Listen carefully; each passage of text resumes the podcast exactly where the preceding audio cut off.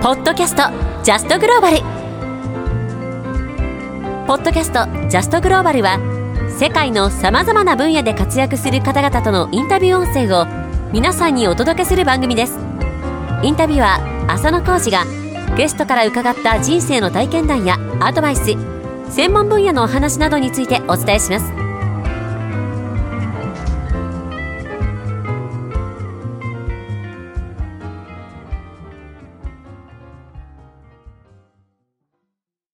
ジャストグローバルポッドキャスト。番組第90回目のゲストはセミリタイアコンサルタントの志保田進さんです。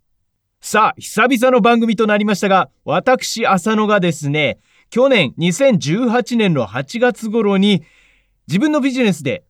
こう独立いたしましてそこからちょっとですね仕事で忙しくなかなかポッドキャストをアップするという時間がなかったということで久しぶりの更新になってしまいましたが、もう2019年になってしまいましたね。皆さんいかがお過ごしでしょうか？明けましておめでとうございます。そして本年もですね、ポッドキャストよろしくお願いいたします。はい。ではですね、今回のゲスト、志保田進さん、セミリタイヤコンサルタント、ということで話を戻したいと思いますが、塩田さんはですね、ラジオ DJ もされていてですね、世界中を旅してインタビューして回っている、なかなか変わったことをされている方でですね、えー、月、毎月ですね、日本に半分ぐらいいて、半分ぐらいは、まあ、世界を含めたいろいろな地域に旅をしている。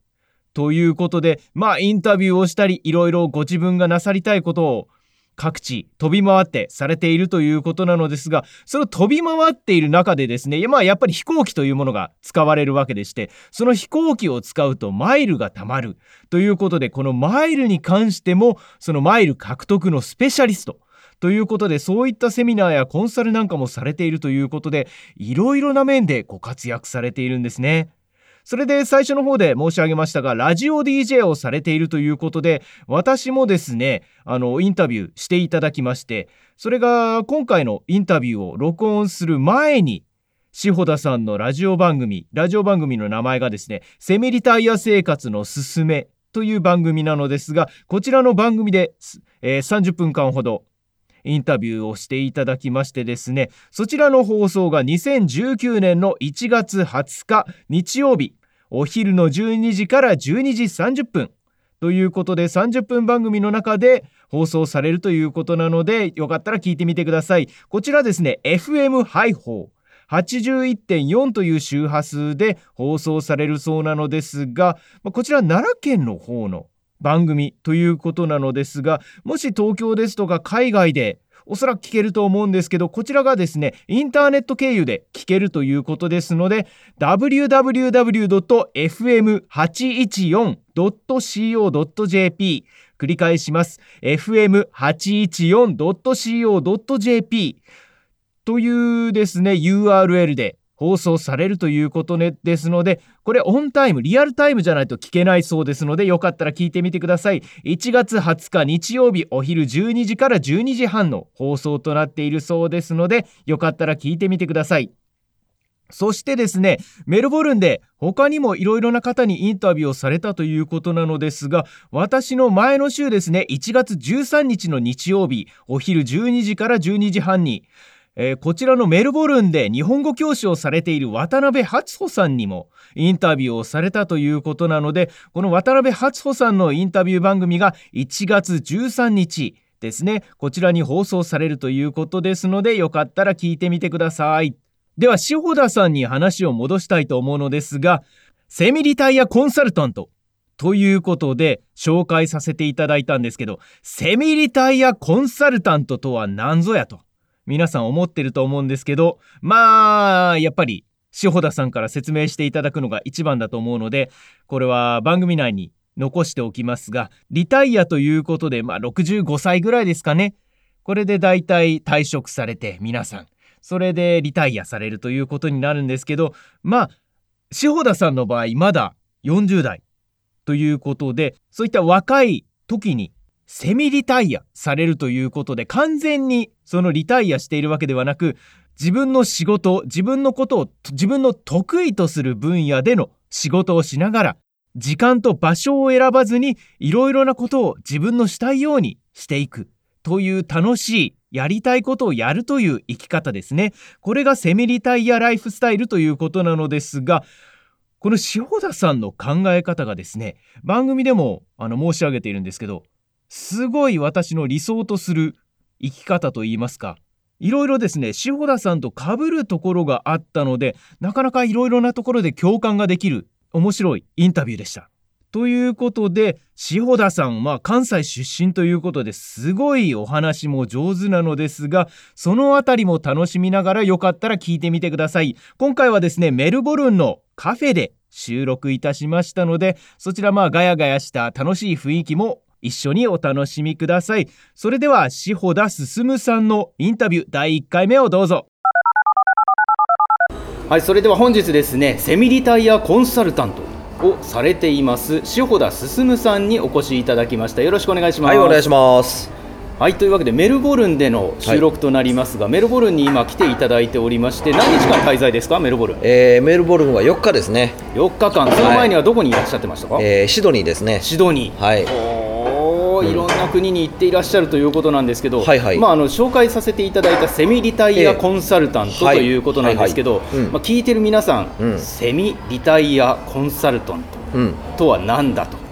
ですよね。ね不思議ですよね。いると思いますので、謎なんです多分すごい聞かれてると思うんですけど、あのまたご説明お願いできますか？わかりました。何分ぐらい？55分ぐらいで説明すればいいですか？もういくらかかっても大丈夫です。あ、そうですか。セミリタイヤ。あだけどね、一回今年僕スペインのバルセロナに行ったんですよ。はい、その時ね、日本人の方にお会いして、はい、えー、その方。もうセミリタイヤコンサルタント、はい、まあ、もちろん全然聞いたことないじゃないですか、は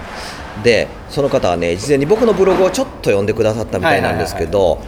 セミリとタイヤで切ってね、はいはいはい、僕がねあのタイヤを売ってる人やと思ったみたいなんですけど 誰が世界中までタイヤ売るんやと。っていうかセミリって何ですかって話です、ね、そもそもタイヤは分かるけどセミリって何やっていう話なんですけどね。そうそう。そのパターンは初めてでしたけどね。そうすごいですねそのそうなんですよ。でまああのセミリタイヤコンサルタントっていうのはね僕が、まあ、勝手に数年前に名前を付けてだけなんで、まあ、世の中にはね、まあまあ、出回ってないというか知られてないと思うんですがセミリタイヤっていう言葉は。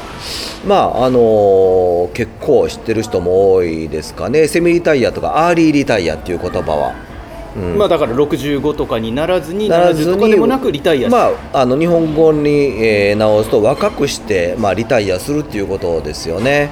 で、えー、どうですかね。一般的なイメージとしてしたら、えー、例えば不動産を持っててね、えー、家賃収入が入ってくるとか、はい、あとは、えー、株とか資産運用をしていて配当収入が入ってくるとか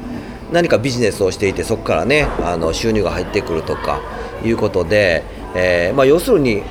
まあ、働かなくても入ってくる不労収入を得て、えー、お金のことを心配せずにね、えーまあ、悠々自適に南の島かどっかで遊んで暮らそうみたいなイメージを持っている人たちが多いのかなと思うんですが、まあ、それも間違いではないと思うんですけどあの僕個人的な感覚としたらねそういった生活って1週間で飽きると思うんですよ。うん。やっぱりね人ってあの、まあ、社会とつながってね、自分の役割を持ってで誰かに必要とされるっていうところが生きがいにもつながっていくじゃないですか、うん、なんで僕が考えているセミリタイヤ、まあ、自分も実践したり提唱しているセミリタイヤっていうのはあの好きなこと得意なことを生かしてそこから新しい価値を作り出すと、まあ、いわゆるビジネスですよね。作ってそしてそこから収入を得ていくということなんですね、うん、だからまああの浩二さんが提唱されているねそのライフスタイルと結構共通する部分があるんじゃないかなと思うんですけどね、まあ、だからその好きなことをやって収入を得てそれでいろんな自由を手に入れる、ね、自由を手に入れるということですよね、まあ、えー、ある意味リタイアしているのと同じような感じで仕事をしながらっていうのでまあ、そうだから、リタイアしていない。そうだからあの仕事するっていうのがね前提なんですよ、うん、僕が考えるセミリタイアっていうのはね、うんうんうん、ただその仕事っていうのは毎日どこか同じところに働きに行くんじゃなくて世界中どこにいても仕事ができて世界中どこにいても収入が入ってくるような、まあ、生き方、働き方、まあ、仕組みっていうんですかね、まあ、そういったものを構築することで、まあ、人生の自由度っていうのが高まっていくんじゃないかなと思うんですけどね。うん。今のだけ聞くと、はい。なかなかハードル高そそううなんんですすよ,、よ僕は結構これさらっと言いましたけどね。あの簡単そうで難しい。まあ、そういううんことも含めながらね、難しそうだけども、えーまあコツをつかんで正しい行動を積み重ねていけば僕は誰でもチャンスあると思うんですよね。うん。だって僕ももともとね、えー10年ぐらいは普通のサラリーマンしてましたよ。うん。で今独立して14年ぐらい。もともと何されてたんですか？もともとはね製造メーカーでねあの金型ってご存知ですか？ああなんかあの何かを作るための何かを作るための型プラスチックとか何かを流し込んでそれを作るっていうそれを作るる元の鉄の型を作る、まあ、製造メーカーだったんですよね、もうそういった会社で働いてたんですよ、うん、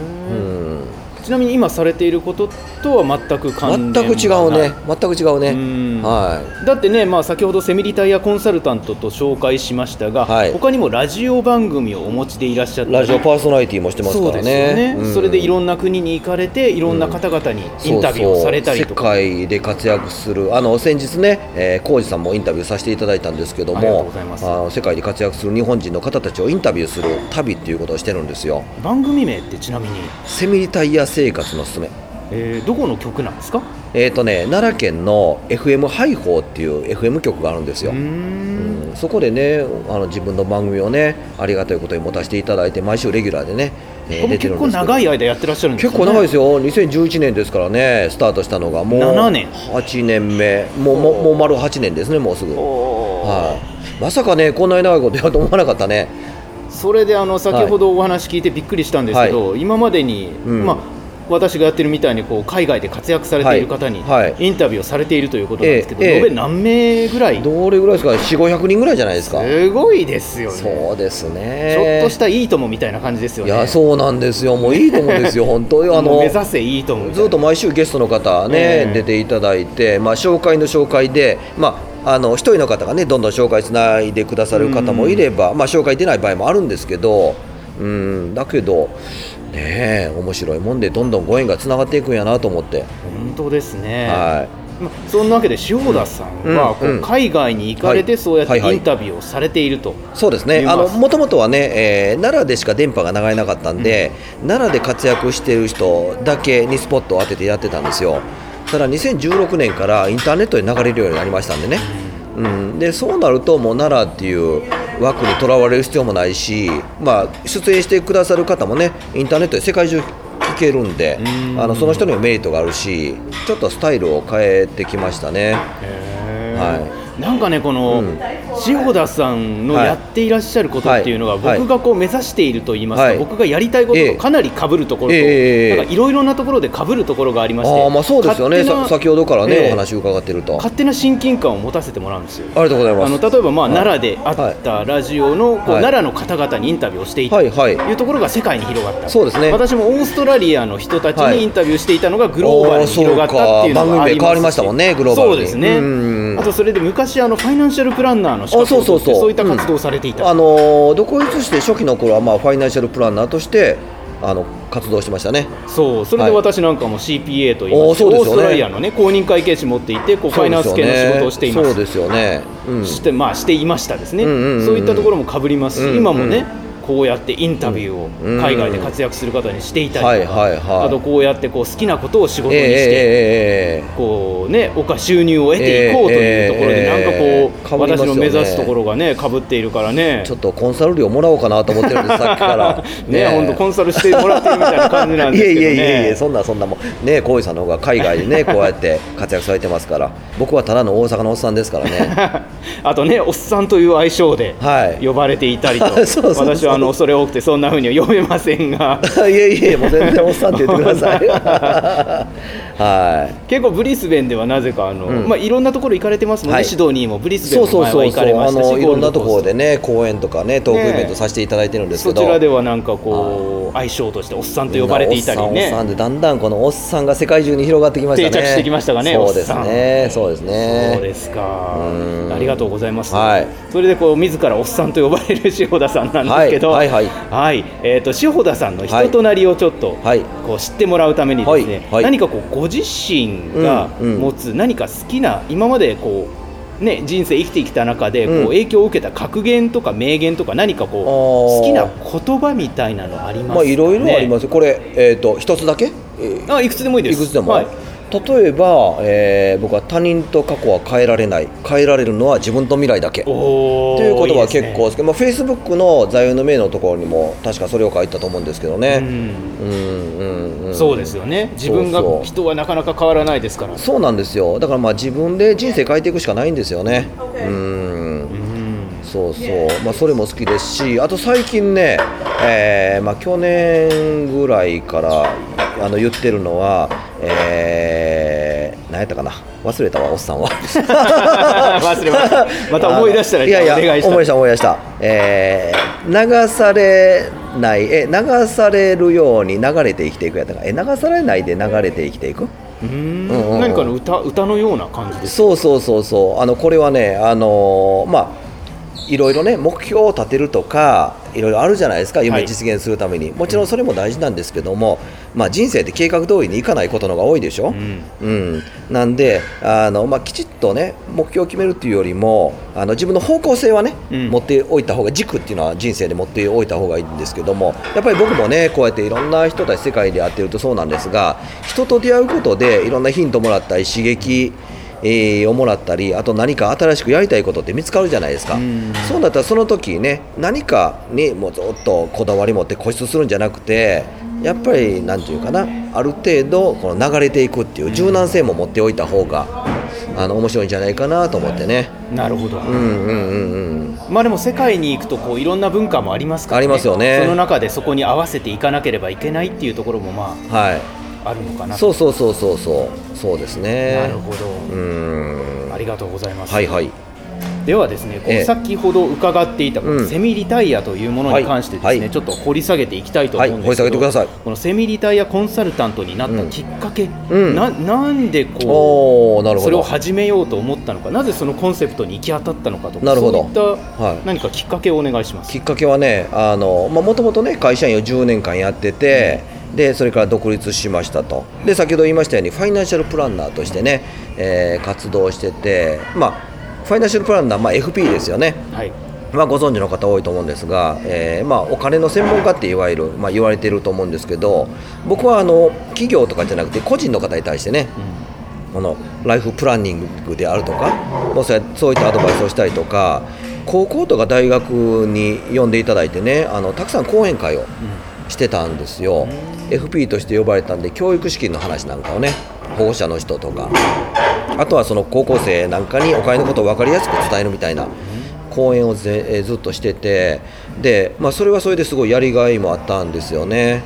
でただあの僕昔海外にねトータル4年住んでた経験があってうん。昔ね、えー学生の頃にニュージーランドに2年間これラグラグビー留学ではい。行ってたんですけどね若い時に。であと会社員の時にマレーシアに2年間駐在員として行ってて。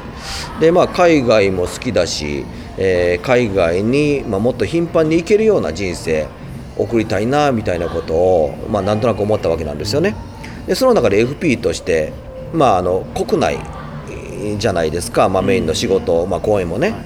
で、まあ、これもやりがいあるけど僕の人生で本当にこれが僕が心からやりたい人生かなってある時に思ってあーなんかもっと海外とか自由に飛び回ったりとか日本と海外行ったり来たりとかしたかったよなと思って。だけど何をしていいのかアイデアがなかなか湧かなかったんですよね。だからこれを何をしていいかわからんということで止まってるともうただのおっさんになるわけですよ。ただのである時に僕は思いました。おっさんは進化しなあかんと。おっさん進化おっさんは進化しなあかんと、い、うことであのノーアイデアだったんですけどね、うん。だけどね昔マレーシアに住んでたっていうことでうん。ある程度マレーシアのこと分かったし僕の妹がまあ旦那さん日本人なんですけど、うん。旦那さんの仕事の関係で駐在でね、うん。マレーシアのペナン島っていうところに住んでまして島です。あのすごいいいとこなんですよ。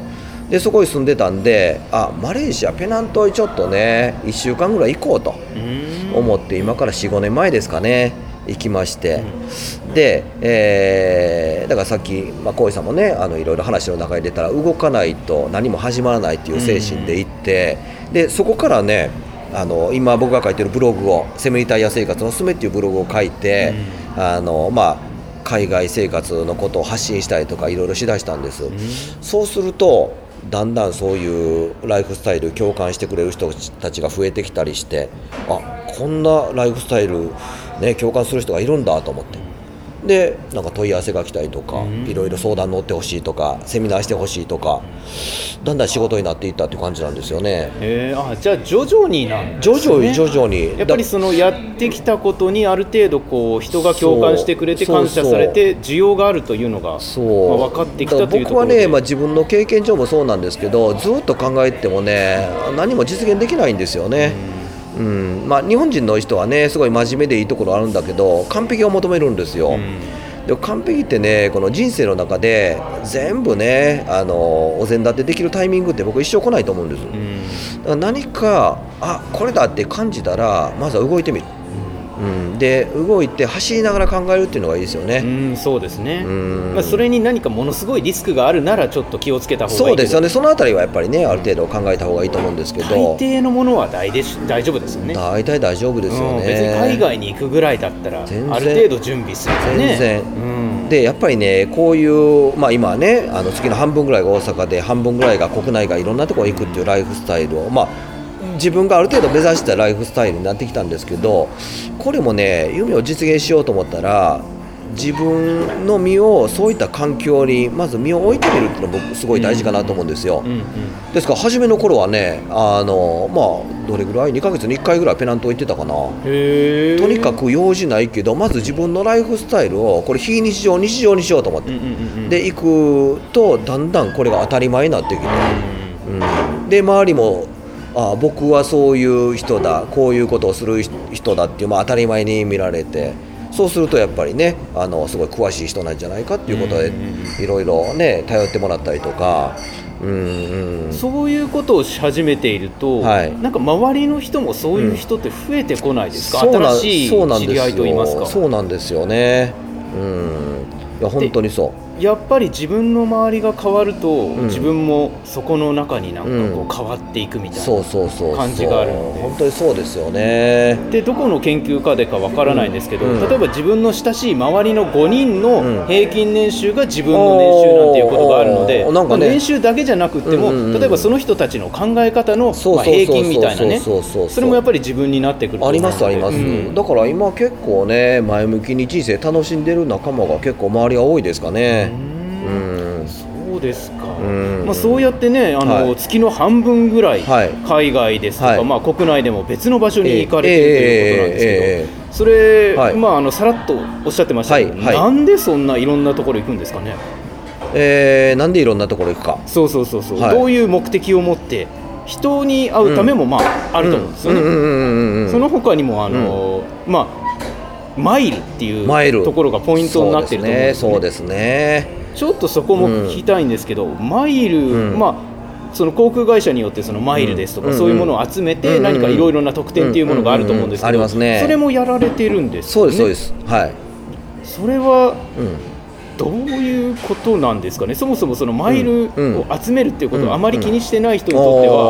ちょっとわからないコンセプトなんですけど、はい。そうですよね。だってマイル修行？はいはいはい。っていう言葉も僕も初めて聞いたんですけど。ねええですよね。ええそれもされているということなんですけど。そうですね。れそのあたりの話、ええどうどういうことなんですか？ちょっとここからコンサル料もらっていいですか？さらっとだけ鍋お願いしいやます全然全然全然全然もう無料でいくらでもお話はしますけど あの、まあ、さっき言ったようにね、うん。ある時から僕はまあマレーシア、えー行きましたと、であのねこれビジネスでねまあいろんな人に僕もアドバイスもらったんですけど何かこのビジネスするには何か特化した方がいいっていうね、絞るっていうこともよく言われるじゃないですか。はい。これでこの海外で、まあ、僕昔マレーシア住んでたしマレーシアって結構人気な国ですから、マレーシア専門の何かコンサルみたいなのがいいかなっていうアドバイスをいただいたこともあったんだけど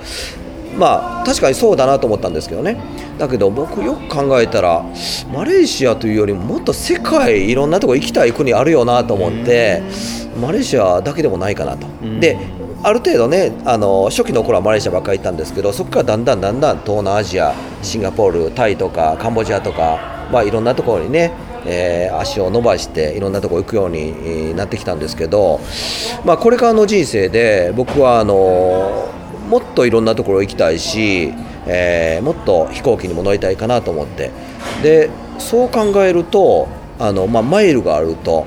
まあ、飛行機ってただで乗れるじゃないですか。じゃあこのマイルがめちゃくちゃたまると僕のライフスタイルともっと変わっていくんじゃないかと思いましてね。でいろいろ研究したんですよ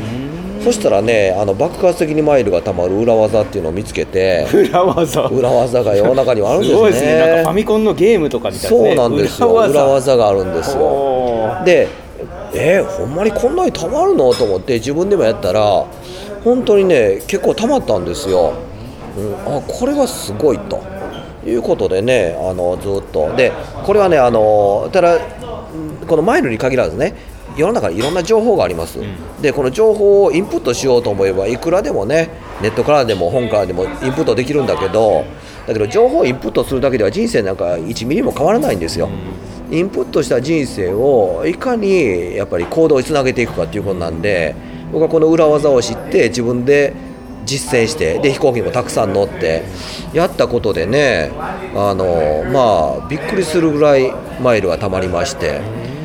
具体的に言うと去年1年間で僕60万マイルぐらいたまったんですよ。おーでもでそれがすごいことなのかどうなのかすら分かんないですけどこれさんマイル60マイル万貯めてる？あのーカンタスで貯めてるかな。ああそうかそうか。日本のではやってないですね。なるほど。だけど確かにね今おっしゃったようにマイル貯めたことない人にとっては、まあ、これがすごいことなのかどうかなかなか分かりにくいじゃないですか。すごいことなんですよね60万ってね。例えばイメージしやすいようにお話ししますと、はい僕今年マイルを使って無料で世界一周旅行してきました。でファーストクラス乗りました。ファーストクラスで世界一周を無フ料で行ったんです。ァーストクラスで世界一周。はい。7カ国回ったんです。普通に別の国に1回行くだけでもファーストクラスって結構なお値段しますよね。結構しますよ。例えば、えー東京成田からニューヨークまで、えーファーストクラス往復で、えーお金で買うと何円かかると思います？もう数十万円しますよね。いやもっともっと。200万円。あそんなしますか？200万円ですよ。ほーでこれを世界一周ファーストクラスでしました。さて何マイルかかったでしょう？えそれはもう60万使ったりとかそういじゃないですか？でも使いそうですよね、ええ。だってニューヨーク行くだけでも200万円ですからね、えただね、まあ、1マイル1円の価値じゃないんでここはちょっと複雑なところなんですけど、まあ答えを言いますと僕20万マイル。えはあでファーストクラスで世界一周できた。でと単純ということ計は去年1年間で貯めたマイルで、ファーストクラスで世界3周できるんです。すごいそそう考えたらすごいでしょ。う裏技でしょ。ん裏技ですね。そうなんですよ。まあでもやっぱり飛行機はいっぱい乗ってるんですよね。まああの実際飛行機乗らずに貯める方法なんか対応してるんで、ああそういうのもあるんですね。あんまりお金かけずにね。うん。それはお金かけたらいくらでもマイルなんか貯まりますけどね。あ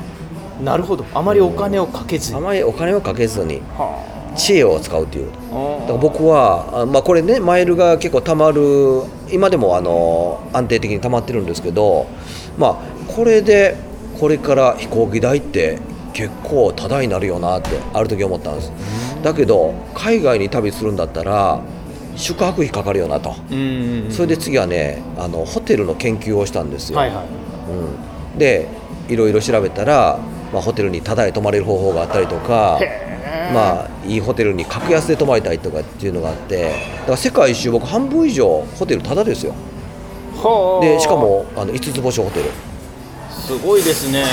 そんな情報があるんですね。世の中にはすごい裏はだからねあのセミリタイヤってねなんかどうでしょうね。お金が何億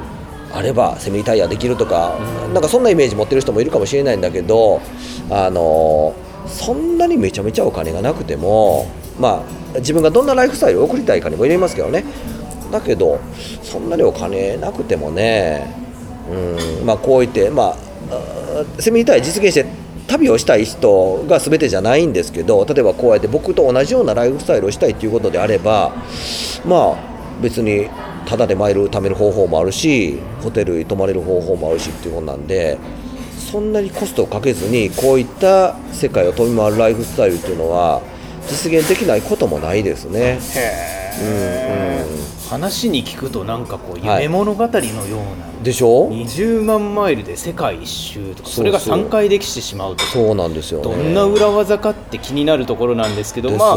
そこはあれですよね。セミナーとかコンサルで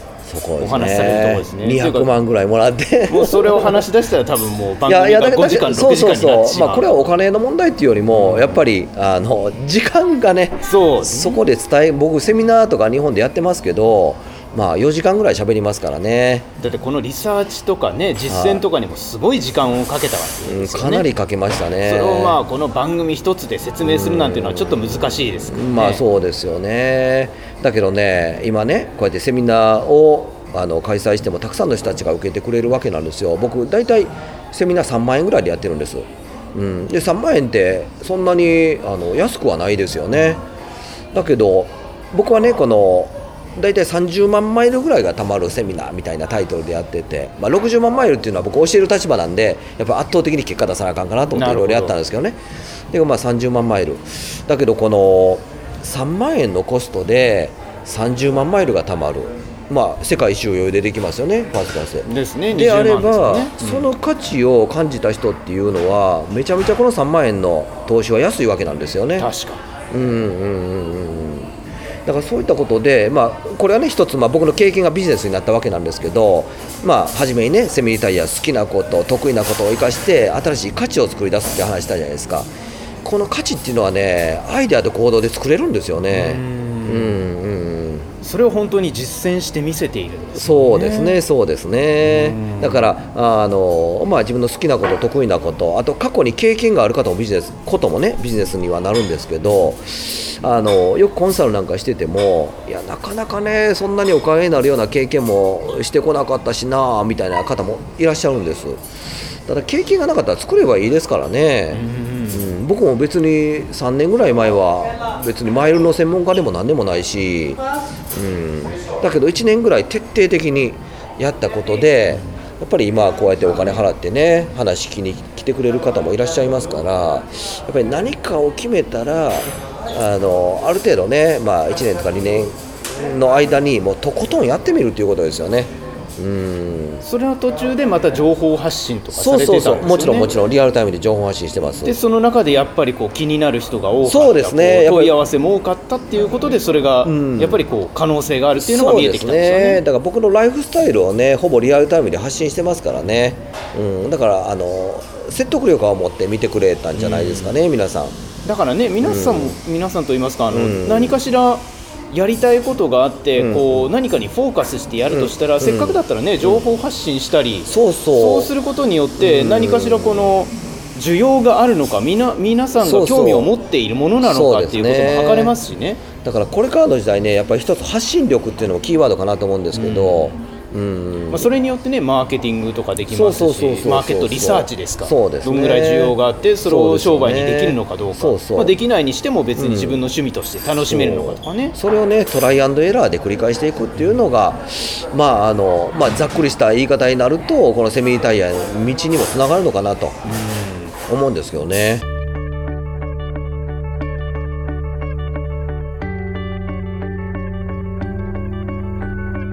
はいセミリタイヤコンサルタント志保田進さんのインタビュー第1回目いかがだったでしょうか？なかなか盛りだくさんの内容だったと思うんですけどこのおっさんと呼んでくださいというところでなかなか面白いキャラクターですよね。海外にもいろいろ行かれていてやっぱり昔行ったニュージーランドの体験とかそういった海外の体験が忘れられずにこの海外に出るライフスタイルということを始められたということなのですがそういった海外ですとか英語ですとかそういった旅に憧れている方にとっては特に面白いインタビューだったのではないかと思います。それでマイルということなのですが、まあ、日本にいないとこのマイル集めというのは難しいそうなのですが、まあ、オーストラリアでもねカンタス航空なんてところでフリクエントフライヤーなんてものもあるのでまあそのマイルといいますか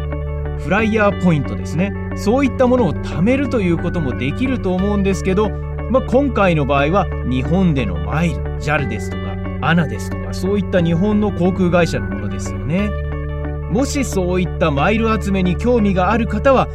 の塩穂田さんのメールマガジンですとかブログそしてラジオ番組でもそういったお話されるかもしれないのでよかったらチェックしてみてください。そしてまだ今回が第1回目ということでインタビューは2回目に続きますのでまた次回のポッドキャストもお楽しみに。それで今回もポッドキャストリスナーの皆さんにお願いです。よかったらこのポッドキャストの iTunes でのレビューにご協力ください。よかったら5スターレビューをつけていただけると嬉しいです。それではまた次回のポッドキャストでお会いしましょう。ナビゲーターインタビュアーの浅野浩二でした。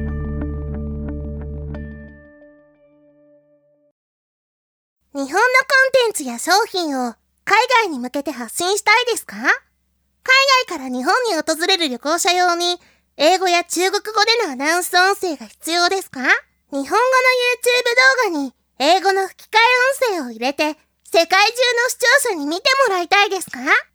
ジャストグローバルメディアが外国語の吹き替えやナレーションをご提供します。日本語はもちろん、英語、スペイン語、中国語、その他外国語の原稿を各言語のプロのナレーター、声優が読み上げ、その音声ファイルをお届けします。詳細は www.justglobal.jp をご覧ください。ポッドキャストへのご意見、ご感想は、e メールアドレス info.justglobal.jp までお送りください。ポッドキャストの姉妹メディア、メールマガジン、ジャストオーストラリアは毎週月曜配信中です。オーストラリアを含む海外で楽しく暮らすヒントが満載のメルマガ、ジャストオーストラリアもチェックしてみてください。詳細はウェブサイト、justaustralia.biz からどうぞ。それではまた次回のポッドキャストをお楽しみに。